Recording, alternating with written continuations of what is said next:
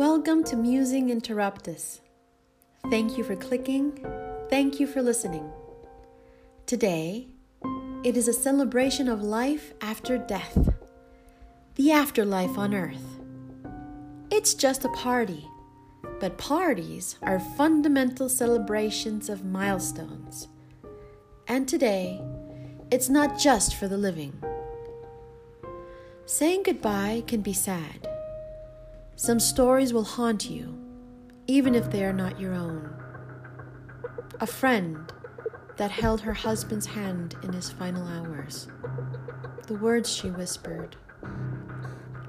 The woman that took care of her ailing husband after a lifetime that had led them down separate paths. The children who sat vigil of their father's final hours the parents who survived a child, the grandchildren who learned about the soul searing loss on a Sunday morning from a parent. Most of the stories are love stories. That is the ingredient which gives saying goodbye a big dose of hurt. Ego and attachment are another, but I won't get into those. Not today. Today is about the other side of goodbye, after the mourning clothes have been put away. Afterlife happens on different planes. The belongings of our departed hold energy, either because we bestow them with energy or because our loved one did. Whatever your belief, decisions on what happens to those things can be a mire. Whoever deals with it is probably the person who most needs to. Sitting with loss, processing it over and over until the rooms our loved one once inhabited are empty. However empty you think you have left the place, there are memories of life that remain, that cannot be packed up and shipped off to the Goodwill or auctioned off at Sotheby's. Once the rooms have been cleaned and you walk away, the echo continues within. Some utterances unintentionally on a loop, some phrases that become their legacy. At first, it can be overwhelming. As time passes and part of their energy remains present, the living might find ways to honor that energy there isn't a physical place most times of the year.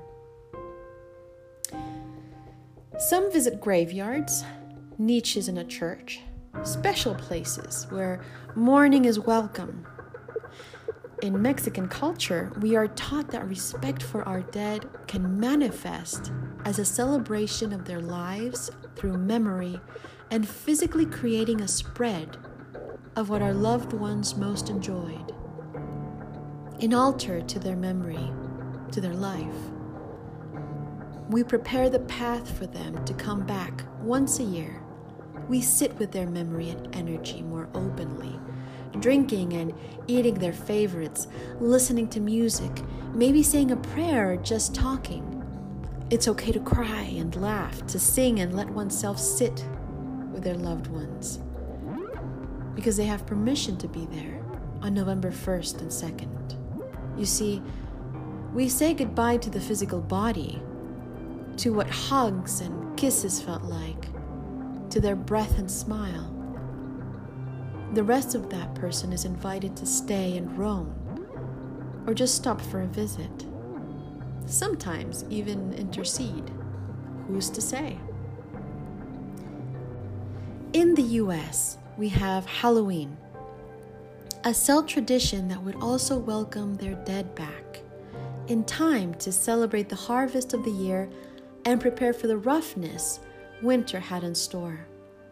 Survival included communion with the energy of their loved ones, a combination of both types of sustenance for the cold season to come the harvest and the spirits of their departed. Presently, a different type of celebration has evolved. It's more the practice of camouflage to trick the spirits who might want to pull the living to the afterlife ahead of time. It's a matter of survival. As we know, not all spirits act on their best behavior, just like when they were human. Dying does not make your energy better, so you'd better do that in your lifetime. Anyway, a good costume is required after 8 p.m. on October 31st to make sure you can pass undetected among the spirits that come back to play on All Hallows Eve. The Catholic religious tradition starts on the evening of the 31st and culminates on November 2nd.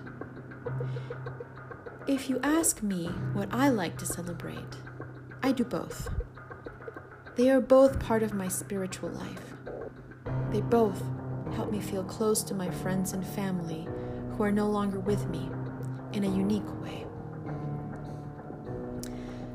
Celebrating life implies a recognition of death as necessary and natural.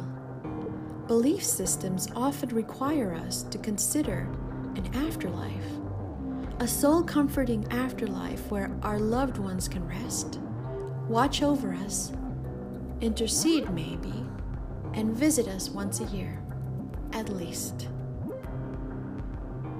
Do you partake in the tradition of All Hallows Eve or All Saints' Day, the Day of the Dead, or Dia de los Muertos? Perhaps you have another day to remember your departed. What do you like to do? Are there traditions from other cultures that you like or practice? Are you among the living? or a spirit. I'm listening.